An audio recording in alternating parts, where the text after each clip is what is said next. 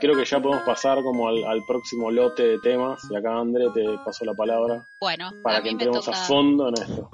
Me toca un poco hablar de la parte de tecnologías, que es, nada, súper, súper amplio. Este, realmente hay, no sé, tantos colores como tecnologías.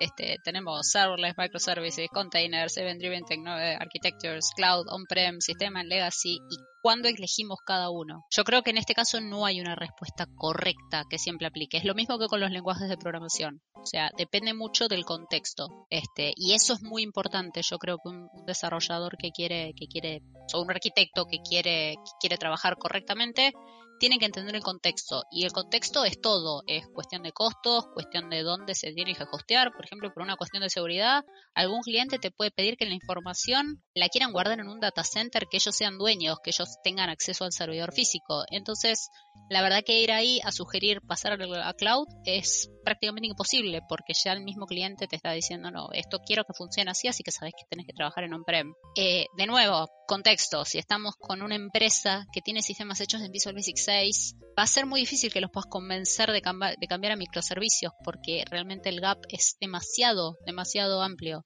Eh, yo creo que eso te lo da un poco la experiencia cuando empezás a aprender, de nuevo con el tema de las tecnologías. Uno por ahí empieza a aprender un determinado lenguaje de programación y es como que te metes en esa burbujita y después cuando empezás a, conocer otros clientes o, tratar con otras personas o incluso la misma comunidad que te dicen, no, mira, acá estamos trabajando así, tenemos ciertas cosas, etcétera, te van como dando un escenario mucho más grande. Creo que siempre ese tipo de cosas son las que más nos ayudan a mejorar y eventualmente darle una buena arquitectura o una buena, no sé, una buena base tecnológica a, la persona que nos está preguntando. No hay una respuesta correcta, no es en esto puede usar serverless o en esto no tiene sentido que lo use. Eh, hicieron, hará un par de meses que lo, lo publicaron en Twitter, un SMTP serverless o sea, 100% serverless. Pues ¿para qué? ¿Tenía sentido? No, pero se podía, o sea, era para como para demostrar para hasta qué punto podés llegar a ser eh, la parte del serverless. De nuevo, yo creo que el contexto es, es lo más importante en ese caso, este, entender qué es lo que realmente se necesita y qué es lo que mejor podemos ofrecer. Bases de datos, es el mismo caso tenemos principalmente como tres grandes ramas, SQL, no SQL y Data Warehousing. De nuevo, es importante qué uso se le va a dar a esa base de datos. Si vas a usar una base de datos NoSQL, como puede ser Redis, MongoDB, Dynamo, para manejar datos transaccionales, te va a parecer una porquería. O sea, realmente va a ser una muy mala elección. Pero es por una cuestión que elegiste mal la herramienta o elegiste mal el motor de la base de datos. Ahora, si elegís esas herramientas para otros casos, son excelentes y realmente están pensados para ese tipo de cosas. Eh, obviamente, uno no siempre va a conocer todo. Eh, no importa cuántos años hagas que trabajes en sistemas, realmente no, no hay un momento que uno diga, no, bueno, ya conozco todo pero como para nombrar un par de, bases de datos más conocidas, las, más las transaccionales más conocidas son, por ejemplo, Oracle, Postgres, MySQL o Microsoft SQL, sin hablar de tema de costo de licencias ni nada de eso, pero esas son como las más conocidas. Eh, las bases de datos NoSQL más conocidas pueden ser Redis, MongoDB o DynamoDB. Y para hacer Data Warehousing puede ser Amazon Redshift o Power BI. Este, Data warehousing es cuando necesitan manejar millones y millones de registros este, y realmente hacer cosas muy complejas a nivel de datos. Eh, de nuevo, toda información este, que uno por ahí, a medida que va aprendiendo y a medida que va pasando por clientes o por empresas, este, siempre te va llevando algo y vas entendiendo conceptos o, cómo usan ciertas cosas. Este, ahora voy a contar una anécdota sin dar nombres, así que doctor en zapatillas no necesita, no necesita retarme por nada. Eh, hace un par de años, eh, en una consultora que yo trabajaba, habían implementado Microsoft Vstock. Si no lo conocen, la verdad que ni siquiera sé si sigue existiendo, pero Vstock en ese momento era para usar eh, workflows. Y se usaban usando el vicio, la aplicación para hacer los, los workflows de Microsoft, bueno, la habían como revampeado y podías usarlo como para hacer un workflow a nivel de lógica de datos. Eh, habíamos hecho toda una aplicación para una empresa muy grande y la manera que lo habíamos usado era cada vez que entraba un documento a este engine de workflow, se mantenía en memoria. Claro, cuando hicimos la prueba de concepto y todo lo que habíamos hecho funcionaba perfecto, porque en realidad habíamos probado con pocas cosas, o sea, no era algo que teníamos. Entonces el servidor andaba bárbaro, funcionaba perfecto, etc. Cuando eso fue a producción, empezaron a generar muchos documentos y eventualmente el servidor se moría porque se quedaba sin memoria. Entonces tuvimos que llamar a Microsoft, abrir un caso con ellos como para que decir, bueno, a ver, ayúdennos a ver qué, qué habíamos hecho mal. Y el problema es que nosotros no hemos tenido en cuenta de que en realidad eso no podía vivir el, o sea, el workflow completo en memoria. Tenía que como ir hidratándose y deshidratándose y después subir y bajar. Estuvimos, yo creo que unos seis meses reescribiendo toda la aplicación. Una vez que terminó todo escrita, este, bien hecho, la verdad que era súper performante, funcionaba bastante fantástico, pero hasta que llegamos a ese punto, cuando nosotros veíamos cómo lo habíamos usado, nos parecía una porquería la aplicación porque era tipo, nada, estás haciendo mal el trabajo que justo decís que haces bien. Y era justamente una mala implementación que habíamos hecho nosotros. Entonces también hay que tener en cuenta eso. Por ahí uno, no sé, hace alguna arquitectura o algún uso de una tecnología particular y lo usa mal o, lo usa de una forma no performante y no quiere decir que no sirva, sino que tal vez vos lo estás usando mal o hay algo que no tuviste en cuenta. Este, de nuevo, tecnología hay para tirar al techo, realmente no hay no hay una, una, respuesta correcta. Eh, creo que también, como parte del Engineer One X, es, está en nosotros aprender, leer, siempre nutrirse de cosas este, y seguir aprendiendo todo el tiempo. Hay, hay una característica del ingeniero de 10X en el hilo de Twitter que quiere que dice que el ingeniero 10X siempre está probando nueva gilada todo el tiempo y la, mete en el producto como puede porque está probando. Y si recuerdan el episodio de Game of Rolls, hablamos del cowboy que trae y llega y mete tiros y es irresponsable y hace lo que no debería hacer nadie, que por ahí a veces te salva las papas, pero te deja el tendal. Y en función de esto les tiro una pregunta respecto de tecnología, que es, ¿no sienten que a medida que pasan los años, de cierta manera prefieren cosas aburridas que andan y no tanto la nueva estrellita que hace mil millón cosas? Sí. Pregunto. Sí, totalmente. Eh, siempre que aparece algo nuevo y shiny que te va a solucionar todos los problemas y que yo desconfío. Es tipo, mmm, ¿está, ¿es realmente un problema que me está solucionando? Pues, ya hay cosas que solucionan eso. Yo siempre de lo nuevo Shiny desconfío. Sí, tiene que estar como muy, digamos, hay cosas que valen la pena, digamos, que, el tiempo, yo creo que el tiempo decanta las cosas que sirven y las que no. Porque si nos acordamos hace unos años, era la locura por el JavaScript. Desde Backbone hasta que llegamos a React pasaron como 5 o 6 años. Pero en el medio hubo Adriel JS, de todo hubo en el medio. Eh, entonces, digamos, yo creo que hay, que hay que ser sabios para elegir la tecnología para saber dónde meterla.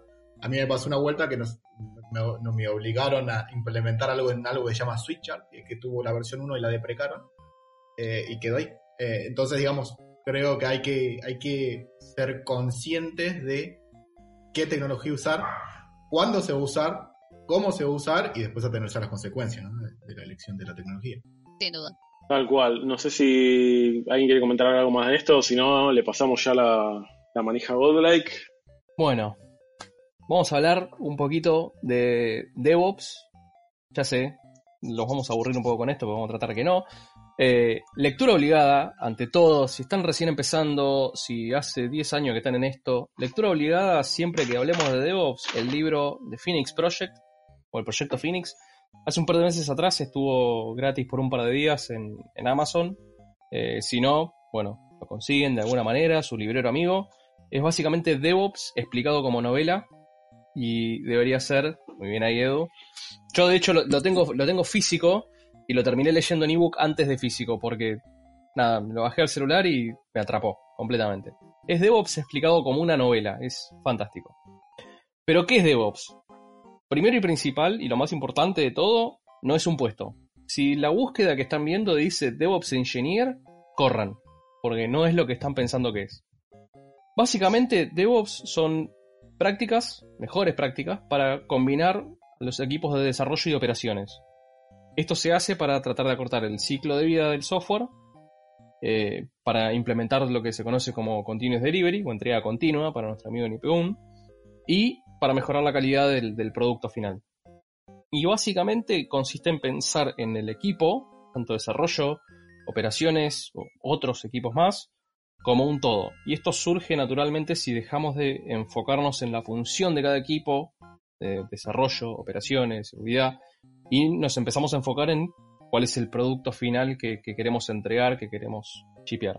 Está muy relacionado con, el concepto de on-call, que pueden ver en uno de los episodios anteriores de, de Polémica, porque es uno de los principales pain points o puntos de dolor que ocurren siempre entre desarrollo y operaciones, la guardia, la famosa guardia, que uno diría la guardia es responsabilidad de operaciones, pero en realidad la guardia es responsabilidad de todos, es responsabilidad de todos los equipos, porque la guardia está ahí para que el, producto, la aplicación, la página, lo que sea, no se caiga, para que la empresa pueda seguir funcionando.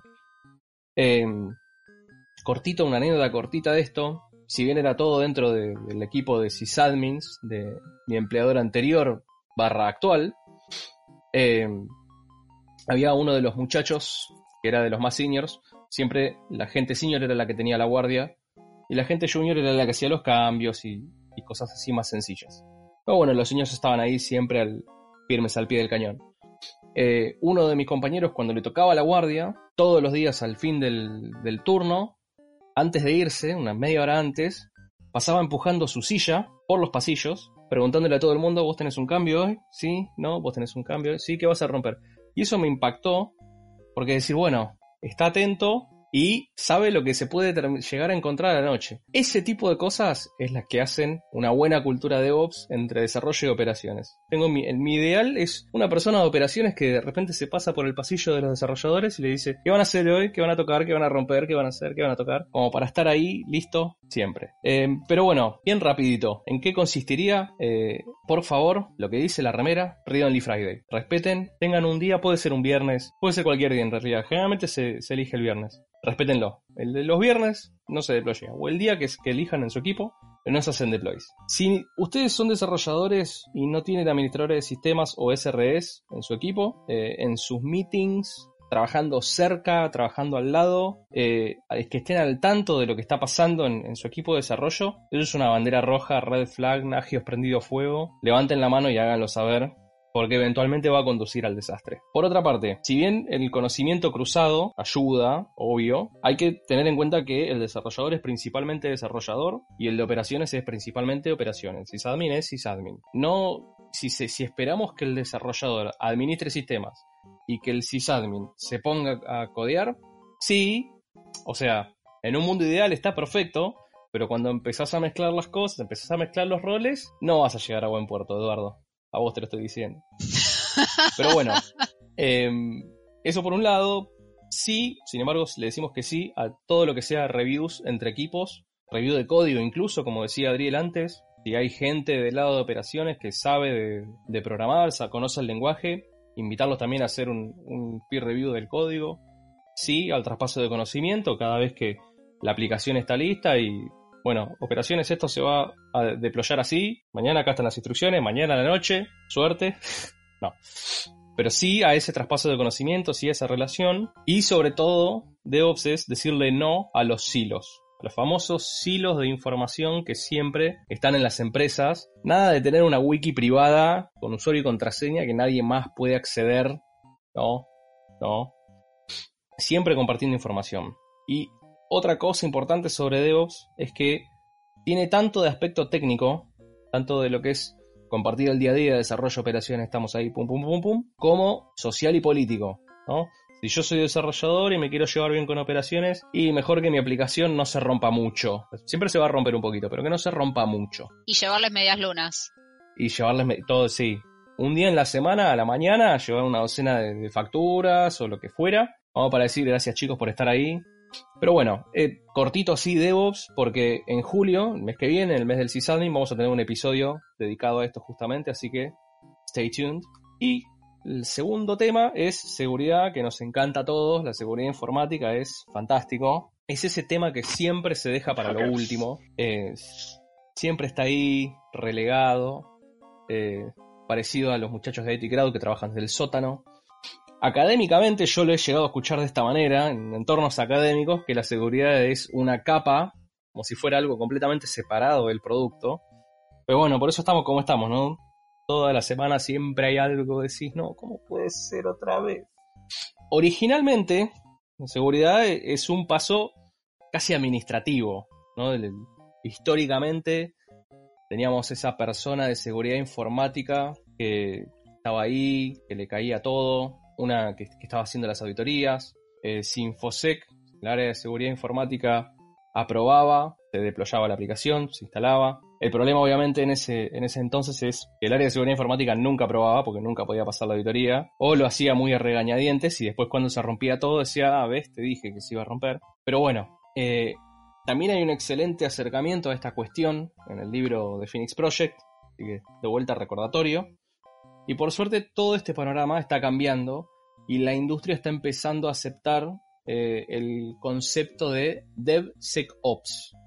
Me gustaría reescribirlo a DevSecante porque suena mejor, pero bueno, es básicamente como si fuera DevOps, pero con seguridad informática ahí también metida dentro. Y de vuelta, si no hay un equipo de seguridad informática, así como si no tienen un sysadmin cerca, no hay un equipo de operaciones que esté relacionado con desarrollo, si no hay un equipo de seguridad informática en la empresa, bandera roja, Nagios prendido fuego, levanten la mano, eventualmente va a llevar un desastre. Eh, para esto que les mencionaba antes de DevSecOps aplican los mismos principios que para DevOps, pero simplemente incluyendo seguridad. Si el área de seguridad forma parte de la ecuación, podemos evitar que un agujero llegue a producción, podemos educar al resto del equipo, tanto desarrollo como operaciones, para evitar un desastre, y así como desarrollo le avisa a operaciones, che, vamos a hacer un deploy, ten cuidado, guarda hoy a la noche, desperta la guardia, también el área de seguridad puede avisarles a ambos, chicos, otra vez se rompió OpenSSL,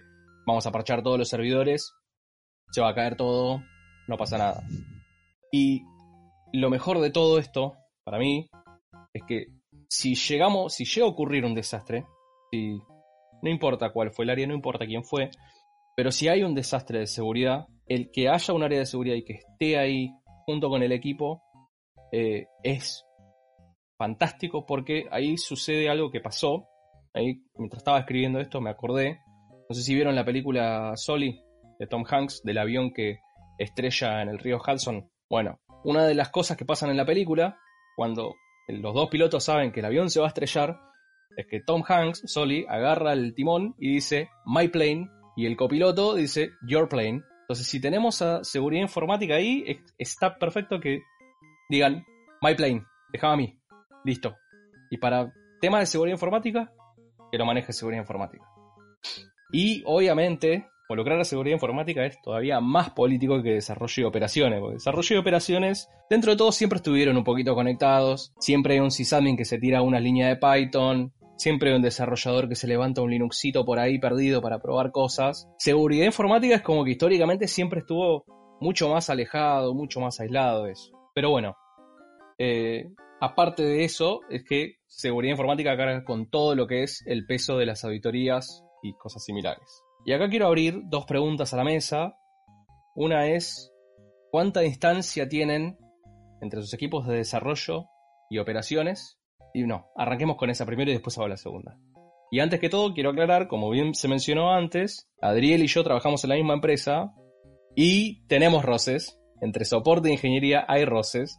Porque cada vez que viene soporte y le dice a ingeniería, che, mira, tengo este cliente que le pasa esto, esto y esto, y por ahí no te contestan. Decís, ¿qué onda? ¿No tenés SLA? Y bueno, puede pasar, ¿no? Pasan las mejores familias, digamos. Pero sí, eh, eh, digamos, yo creo que, bueno, en nuestro caso hay, tenemos un, dentro de ingeniería tenemos un equipo que se encarga de, de armar los releases y, armar ciertos deployments. No, no, no tenemos, no estamos tan pegados a, un producto en la vida real donde se despliega y, si el, despliegue no anda, peligran vidas y todas esas cosas. Em, pero sí es cierto que a veces, digamos, hay roces que hacen que todo sea más lento, que la calidad al final no sea la que uno espera, digamos. Si, eso por si esas asperezas eh, se mejoraran, creo que todo sería mucho mucho más, más feliz. Creo que los niveles de felicidad aumentarían exponencialmente. Creo que también está el tema de, digamos, como dev, es como que estamos en el medio y también está el tema de hablar con QA y hablar con DevOps. O sea, estamos como medio en el medio, entonces yo lo veo mucho más para la parte de, de, QA y es esa cosa de si yo desarrollo algo y QA no lo prueba o lo prueba mal o lo que sea. En este caso es lo mismo, o sea, si yo desarrollo algo y lo instalo mal o, o no sé, usé una cosa mal y DevOps va a venir y me va a retar porque no lo tendría que haber usado así. Eh, de nuevo, yo creo que lo importante es la comunicación. O sea, todos estamos bajo el mismo paraguas, todos tiramos para el mismo lado. Hay que hablar con los otros equipos. Mientras más sepan los otros equipos de lo que nosotros estamos haciendo y cómo queremos que funcione, las cosas van a fluir mejor. Incluso si vas a tener esas discusiones de no, mira, esto la verdad que no me cierra un corcho. O sea, cambiémoslo porque no, no, me parece, es inseguro, este, o, o, lo que sea. Eh, tenemos que sacarnos por ahí esa cuestión de decir, no, bueno, me, tiro así tipo kamikaze y me, mando me mando con todo y no consulto a nadie. Creo que ahí es, es, es algo que, que, todos tenemos que, que, sacarnos ese, de nuevo, la cuestión del orgullo y decir, nada, me junto 10 minutos con alguien, mira, le cuento un poco cómo, eh, cómo va esto y si le cierra, buenísimo, y si no, nada, lo seguimos discutiendo. No es fácil, este, creo que, que de nuevo, todos tenemos como una especie de orgullo este, intrínseco de decir yo quiero hacer algo y lo quiero presentar yo y me, quiero llevar, no sé si los laureles, pero como que quiero llevarlo yo para adelante, pero entre todos, tirando hacia adelante y yendo hacia el mismo lado, ganamos todos. Y la segunda pregunta es si tienen equipo dedicado de, seguridad, de InfoSec o lo que fuera eh, en sus empresas. Sí, muy bien, estoy todo sintiendo en la cabeza perfecto. Está bien, listo. Yo lo que quiero decir al respecto, aunque tengo mis fricciones, como todo como todo sysadmin con su equipo de seguridad. Eh, creo que no podría trabajar en una empresa que tenga visibilidad pública. Tanto ustedes como yo trabajamos en una empresa que hace open source y su código está abierto a internet y corre emisión crítica. Y mi equipo de seguridad se ocupa de recibir los reportes de CVE, vulnerabilidades, bug bounties y tienen que hacer todo un trabajo de, bueno, a ver, esta vulnerabilidad es válida, no es válida, le tengo que pagar al pibe que me reportó esto, tengo que hacer que los, los desarrolladores arreglen el bug. La verdad que es algo que no creo que el sysadmin, no sé si es que no tenga la capacidad, pero no necesita tener un drive en particular para poder llevar esa tarea adelante. Y em, un consejo para la vida, para el ingeniero 1X, si hay que involucrar la seguridad, más vale que sea mucho antes que tarde, porque eh, es muy complicado. Yo voy a contar una intimidad de mi trabajo. Yo instituí una política de que cuando hay que reportar un evento de seguridad, todo el chat empieza con Hello my friends o Hola mis amigos, y ahí ya saben todos los que están en ese chat que atrás viene tipo... La catarata. sí. Acá, eh, ups, y, em, es divertido por lo menos porque realmente es un procedimiento que nos pone en una excelencia operacional alta. Ya tener una frase que sabe que tipo estamos en la mierda. Em, pero bueno, no sé si alguno tiene alguna anécdota así más de que, con la gente de seguridad. No sé, Adriel, vos de tu lado, ¿ustedes cómo laburan? ¿Un, un bug severo? ¿Que no va todo plano? ¿No va plano el.? ¿No? Ah, perdón. No, eh, bueno, eh, corta, corta, cerrame el stream. Eh, mira, nosotros lo que intentamos es que todos los que son cuestiones de seguridad eh, se manejen lo antes posible. Se intenta detener. No hay, una, no hay un equipo dedicado a seguridad, por lo menos desde nuestra de ingeniería. Sí, Red Hat tiene un montón de gente por un montón de lados que están mirando todas esas cosas. Pero en nuestro equipo no hay alguien dedicado a la seguridad. Cada uno nos intentamos hacernos responsables de todo eso más que nada porque, bueno, estamos basados en otras herramientas. Pero sí intentamos de verlo lo antes posible porque ya, si hay un problema de seguridad y se empiezan a disparar los mails, es algo que alguien, que, nadie quiere estar ahí, porque los mails suben, suben, suben, suben, suben, suben, Cuando bajan, bajan ladrillos y cascotes. Entonces, eh, por ahí uno no quiere estar en esa situación e intenta de que todo se solucione desde el primer momento, e involucrar a todos los que se puede desde el primer momento que no lluevan piedras desde de Raleigh. Bueno, es, importante, la verdad que eh, nuestra audiencia, que seguramente es mucho One X Engineer, Em, tiene que estar muy amigable con la gente de seguridad, con los DevOps. Si sos 10X Engineer, sos todo vos. Así que vos sos el seguridad, vos sos, el, sos la persona perfecta, el unicornio. Así que esto, estos consejos no son para vos. Y pasamos como a la última parte, ¿no? Y esto por ahí es un poco más ajeno a la parte de operaciones o infraestructura y es más del área de desarrollo. Y es qué pasa con las sesiones de diseño o consultas de arquitectura o reuniones en las que vos tenés que decir, bueno, yo voy a hacer esto, está bien, está mal. Y un consejo es que tenés que enfocar ese tipo de reuniones o ese tipo de, eh, de juntadero de feedback en el sentido de traer el input de la gente para lo que vos vas a hacer y no tratar de que el otro te diga, bueno, sí, tu idea es genial, hacela. O sea, tenés que enfocarte en construir eh, la unidad en función de tu solución y no decir que directamente, bueno, te pongan el sellito, bueno, sí, esta es la producción así. O sea, es cambiar un poco eh, el enfoque, porque hacer reuniones como para que te digan, sí, sí, muy bien, sigue adelante, la verdad que no tiene mucho, mucho valor. Y pasamos a uno de los últimos conceptos de la noche, y creo que es uno de los más polémicos, porque siempre hablamos de los project managers de una manera muy amistosa y cariñosa y para nada peyorativa. Los queremos un montón, de hecho vamos a hacer un episodio muy focalizado en Project Management a gran escala, porque los voy a reivindicar, en este podcast reivindicamos todos los roles de sistemas y queremos contarles las miserias de todas las personas que laburan en el rubro. Pero bueno, cuando haces Project Management, Adriel, me imagino que ustedes laburarán con alguna metodología ágil, o, si no les gusta lo vintage y lo vintage y, y usan cascada a lo Yurdon. En ambos casos, el PM viene a preguntarte generalmente, bueno, ¿cómo estimas tu trabajo? Tenés que hacer un nuevo, una nueva feature, ¿cuánto te lleva? Puedes usar Planning Poker, ponerle niveles de dificultad, poder estimarlo en horas. Pero bueno, la mayoría de las estimaciones son para presionar a la gente a, bueno, mira, vos te como te metiste para este sprint, te quiero informar que eh, no está llegando y voy a tener que escalarlo. Y eso es normal en el, en el mundo del software, pero bueno, hay que tener en, cuenta que tampoco es todo tan encajado en deadline. Lo importante, y es el próximo consejo, es que hay que ser muy claro en los deadlines. Todos sabemos que nuestro manager dice, bueno, esto debería estar para el viernes, por lo menos yo como manager digo, mira, eso tiene que estar para el viernes, en realidad puede estar para el miércoles siguiente, porque yo sé que HOE puede pasar. Entonces hay que tener muy claro eso definido con tu manager o tu, coordinador o tu líder de cuál es la, la, deadline dura, o sea, la fecha de, estoy con el inglés complicadísimo. No, puedo tomar más cerveza cuando grabe esto.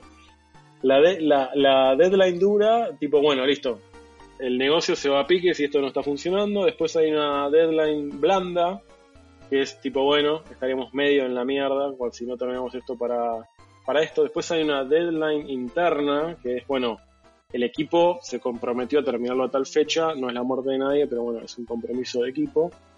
Y después hay una fecha real, que es tipo, bueno, cuando realmente eh, vamos a completar algo. Yo no sé si ustedes, por ahí vos laburás en algo más de soporte, pero no sé si ustedes cómo manejan el tema de los deadlines. Yo, en por voy a contar un poco mi experiencia, de un equipo de operaciones, me di cuenta que no puedo planificar nada ni siquiera dentro de un quarter, porque aparecen cosas, pero bueno, el quarter es como lo más largo que pude eh, acordar de tener. Mira, en este quarter tengo que meter estos proyectos. Y en, eso más o menos lo voy llevando con mi equipo, pero hacer sprints mensual, olvídate, no chance, semanal, ni en pedo. Eh, ni siquiera, o sea, semanalmente el objetivo es me reúno con mi equipo y le digo, dígame las tres cosas que van a intentar hacer. Y el lunes que vemos, el lunes que viene vemos qué pasó con eso. Eso es como lo que por lo menos a mí me ha dado un poco más de resultado. No sé si alguno quiere compartir su experiencia. Em, yo creo que de nuevo tiene que ver también mucho con el contexto. O sea, y eso también creo que tiene, tiene mucho que ver con esto de lo del One X Engineer que hablamos si vos solo te enfocás en lo que a vos, digamos, te asignan, tipo, no sé, me asignan un ticket para cambiar un label, bueno, listo, voy y lo cambio y eso fue todo mi, mi conocimiento y no, realmente no usé absolutamente nada de tiempo para entender ningún otro concepto, por qué se cambiaba, por qué había algo, por qué... Creo que ahí también está un poco la diferencia del One X versus el 10X. Eh, una persona que sí le interesa entender, ok, ¿por qué estamos cambiando esto? ¿Qué, qué tiene que ver? ¿Qué, qué, qué, me, ¿Qué me da esta información? No sé, esta fecha, ¿quién la actualiza? ¿De dónde viene? Entender el concepto te ayuda también a entender, bueno, ok, tenemos que armar un sprint, ok, tenemos que meter, no sé, cinco tickets, ok, de estos cinco tickets, ¿realmente entran? Y de nuevo está el tema de la comunicación. Entender, o sea, la persona, el PM, tiene que entender muy bien y no estoy hablando de las cuestiones técnicas, por favor no piensen que un PM tiene que programar porque no es así. Pero sí tiene que entender el negocio, o sea, sí tiene que entender qué es lo que queremos hacer. Porque uno dice, a ver, tengo un botón que hace, no sé, X cosa. Ay, es un botón, ¿qué tan difícil puede ser? capaz que esa X cosa te dispara un proceso que es enorme y no tiene nada que ver con que sea un botón. Entonces, si el PM, digamos, no tiene, con, no tiene contexto de lo que eso significa, por ahí el cliente viene y le dice, cámbiame este botón, así que otra cosa. Le dice, ay, es un botón, va a llevar dos días. Se le pone dos story points. Es tipo, no, para, a ver, para un poquito porque no tiene nada que ver. Entonces, de nuevo, creo que el tema del contexto, entender todo y no a nivel de nuevo, yo siempre eso lo repito, no tiene que ser a nivel de código, a mí no me interesa que los PM sepan programar porque no es, no es su tarea, sino que tienen que entender el negocio, tienen que, en, nuestro caso se, se juntan muchísimo con los business analysts, que son los que realmente decían, bueno, ok, todo este desarrollo implica, este botón implica tal cosa. Y no sé, son no sé, 25 días de laburo si vos querés cambiar eso. ¿Por qué? Y porque tiene esto, esto, esto y esto de nuevo, tendríamos que hacer un episodio de los 10X PMs para, para, decir, bueno, cómo sería un, PM 10X.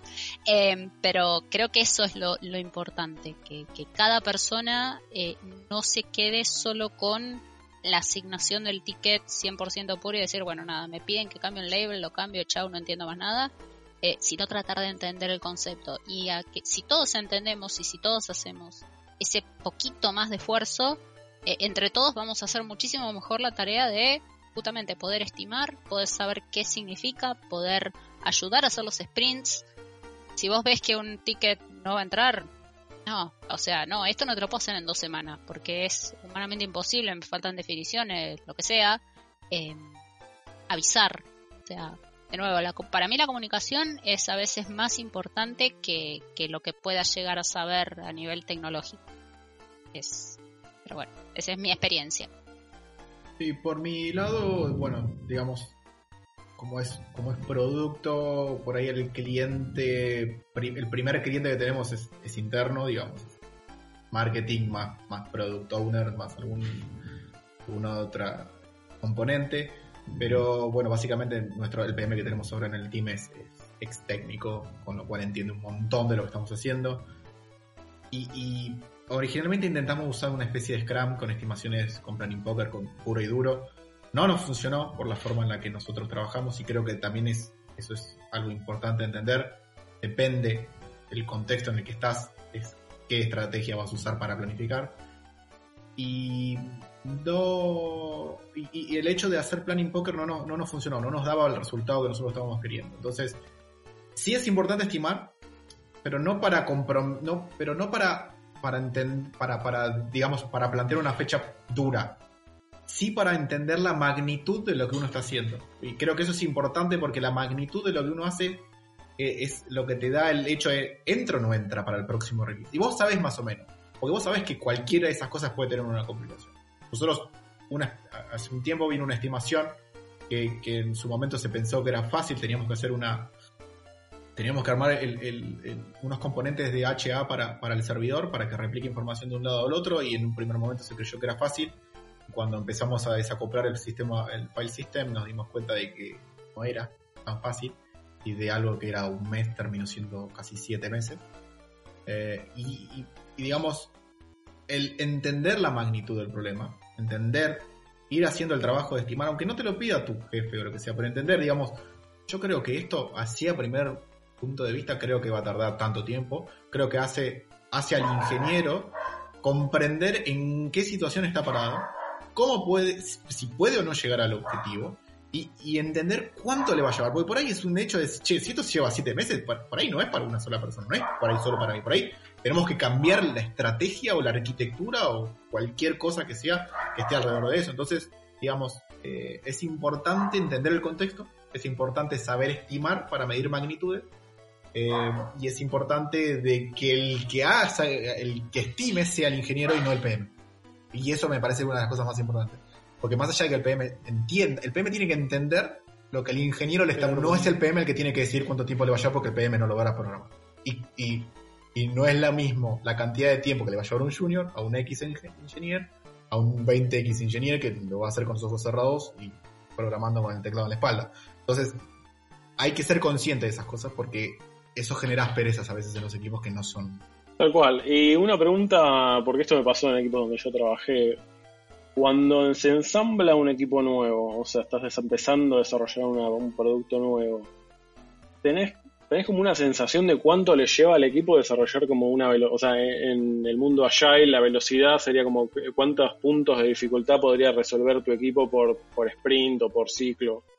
O sea, ¿cuánto consideras que le podría llevar a un equipo eh, empezar a tener como cierta regularidad en lo que puede resolver. Comparado con alguien de operaciones, sería bueno, ¿cuánto, cuando esa persona terminó de aprender todo más o menos como para que empiece a funcionar como un autómata, o sea, que pueda tomar una guardia o pueda resolver un, problema sin demasiada asistencia. En su contraparte, por el lado de desarrollo, ¿cuánto, cuánto consideras, o en tu experiencia, si te pasó, que cuando se consolida un equipo empieza a funcionar como una maquinita aceitada en el sentido de que, bueno, estimamos 10 y resolvimos 9 o 10?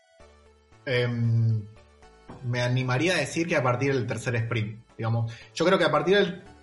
Lo que pasa es que el, sprint 0 cuando se arranca es un kilómetro. El sprint 1 entendimos un poco lo que estamos haciendo, en el sprint 2 ya empezamos a aceitar la estimación y a partir del sprint 3 empiezan a ver, digamos, bueno, ahora sí la estamos pegando, más o menos. Y a partir de ahí, digamos, toda esa maquinita se aceita y se aceita y se aceita. Pero bueno, digamos, va a depender también mucho de problemas. Puede haber cosas no contempladas. Pero yo creo que a partir del segundo, más tercer, cuarto sprint, digamos, la cosa, la cosa se pone interesante. Genial, genial. Hay una última regla para, o, consejo para ingenieros UNX, es que si tienen que elegir entre dos metodologías agile o ágiles, entre Kanban o Scrum, bueno, hay una diferencia entre las dos. Kanban quizás es más para operaciones, no sé si en el mundo de Godlike usan Kanban o algo parecido, pero vos tenés como tareas y las vas sacando de una bolsa y las vas resolviendo y metiendo en la otra. En contrapartida de Scrum, que tiene un ciclo y tiene muchos más rituales, están buenos, geniales, los amo, pero es otro tipo de, metodología. No sé si ustedes prefieren algo, si, si hago una votación Scrum versus, versus Kanban, tenemos un em, ganador. Particularmente en nuestro caso es la bolsa de datos de los casos que hay que sacar y resolver de a uno o de a muchos. Eh, no hay mucho planning que digamos, pero se, se asemejaría más a un Kanban que a un Scrum. bueno, todo esto es lo que hay que hacer. Son casos para resolver. Listo.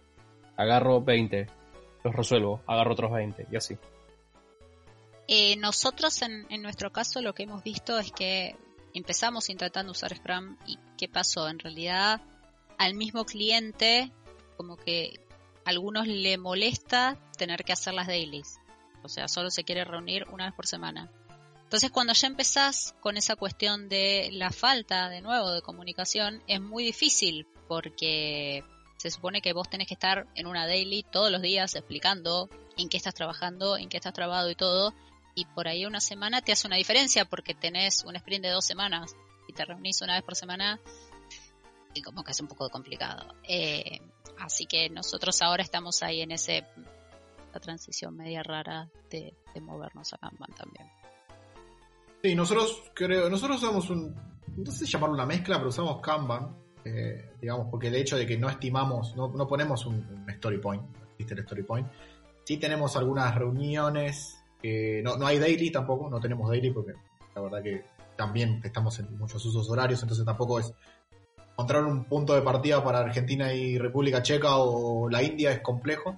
Entonces tampoco tenemos daily. Tenemos cada tres semanas una reunión eh, de retrospectiva y, planificación, que es básicamente qué no nos gustó de lo que hicimos y qué nos gustó y, qué es lo que vamos a hacer.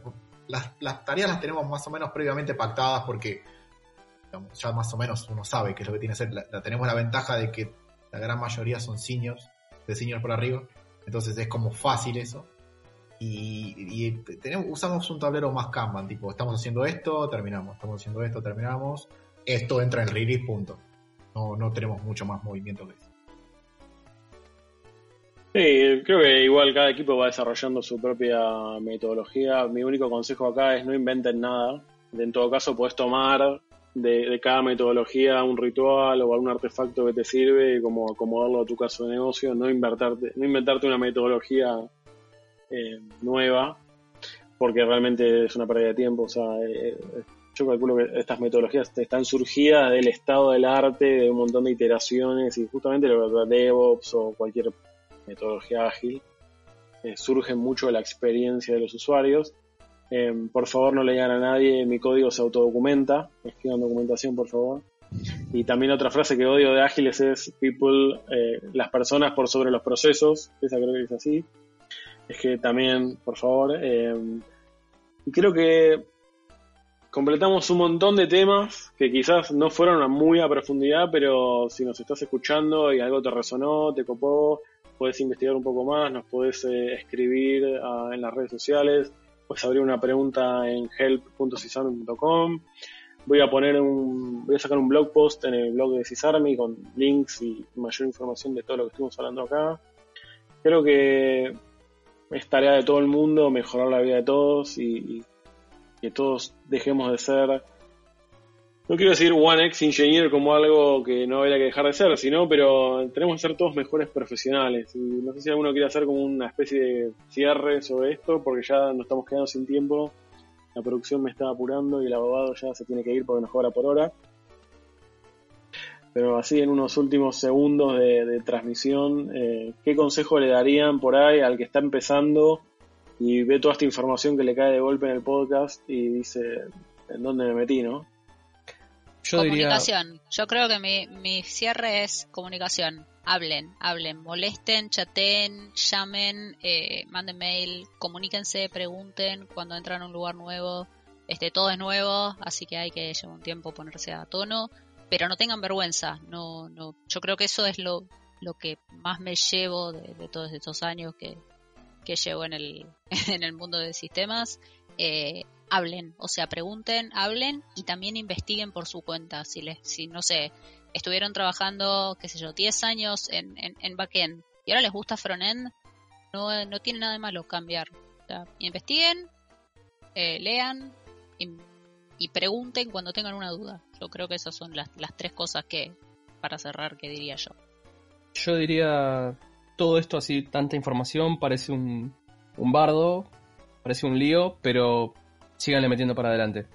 Eventualmente todo se termina acomodando. Yo cuando arranqué en esto no tenía ni idea que era programar, me metí en ingeniería sin saber que era una línea de código, nunca la había visto en mi vida y creo que hoy aprendí un poco más, un, 1% de todo lo que hay en el universo, y, pero que yo creo que algo que les puedo decir y dejar es que eh, piensen en las personas. Eh, yo creo que lo importante de sistemas es que está hecho por personas y que el código que uno escribe no es para uno y es para los demás. Creo que entender eso es, es lo que hace que, que el código y la calidad sea mejor y que uno la pase mejor, porque no existen los gurúes. Por ahí hay uno en un millón. El resto somos mortales y nos acompañamos entre todos y escribimos entre todos y vamos para adelante entre todos. Y que creo que voy a cerrar con eso, que, pensemos en, en las personas detrás de todo. Tal cual las personas son lo, más importante y más si son, si estás empezando, si son tus primeros años en la industria, hay que meterle porque es la única forma de avanzar y esta profesión la verdad que es genial. De nuevo, gracias Adri por participar en esta mesa, Andre, Godlike, como siempre, gracias por estar. Les recuerdo que este año Nerdearla va a ser online, eh, prontamente ya vamos a abrir el llamado a charlas y actividades. Estamos muy ansiosos de ver qué nos van a proponer y más siendo una modalidad online, te permiten otro tipo de cosas que en la modalidad presencial tal vez no, así que vayan preparando sus propuestas. Recordamos que Help eh, se revampió, help.cisanen.com. Si tienen preguntas, pueden mirar las preguntas de hace 3, 4 años, se dan cuenta que estamos viendo los mismos problemas de siempre, no cambia nada. Si están aburridos, si quieren colaborar, en github.com barra cisarmi barra Disneyland, o no sé cómo traducirlo, el castillo de la magia, hay un montón de issues abiertos con cosas para hacer para la comunidad, desde arreglar una paginita de documentación, explorar algo. Próximamente vamos a poner eh, rewards, un, premio al que agarre un issue. Eh, todavía estamos ahí negociando, pero lo más probable es que si colaboras con la comunidad y te pinta y tenés ganas, te lleves algún tipo de regalo o algo. El abogado igual me dice que me calle. El mes que viene, julio, es el mes de la Fest. No creo que tengamos nada presencial porque con el coronavirus. Pero desde este humilde podcast vamos a entrar todo el mes hablando de los diferentes o de las tres etapas de, bueno, soy un sysadmin, después, o oh, DevOps, Shiny, todo lo que estuvo charlando Godalega al respecto, y vamos a cerrar con lo nuevo, el unicornio del SRE, eh, que es lo nuevo que es más cheto del mundo y todo el mundo quiere ser ese y nadie está hablando de todas las otras porquerías que hay que mantener que son legacy. Hay un hilo de Twitter de Cisarmi de qué cosa estás manteniendo que es legacy, que la verdad que es aterrador. Así que después lo vamos a reubicar ese contenido en una mejor manera, pero la verdad me dio miedo y me dio ganas de abrazar un montón de gente que está manteniendo cosas del año del pedo porque no tienen posibilidades de, cambiarlo. Eh, si estás escuchando esto en Spotify, suscríbete al podcast. Si estás escuchando esto en YouTube, puedes suscribirte al canal también para tener las novedades. Puedes suscribirte a Cisarmi en Twitter, en Instagram, en Facebook, en LinkedIn. Mm, estamos discutiendo si hacer un TikTok, pero bueno, la verdad no sabemos de qué. Y creo que esto es todo, chicos. La verdad que muchas gracias por particular, por particular, por participar. La cerveza ya entró. Em, y nos vemos el, el próximo episodio. Muchas gracias. Gracias. Muchas gracias, nos vemos. Bye.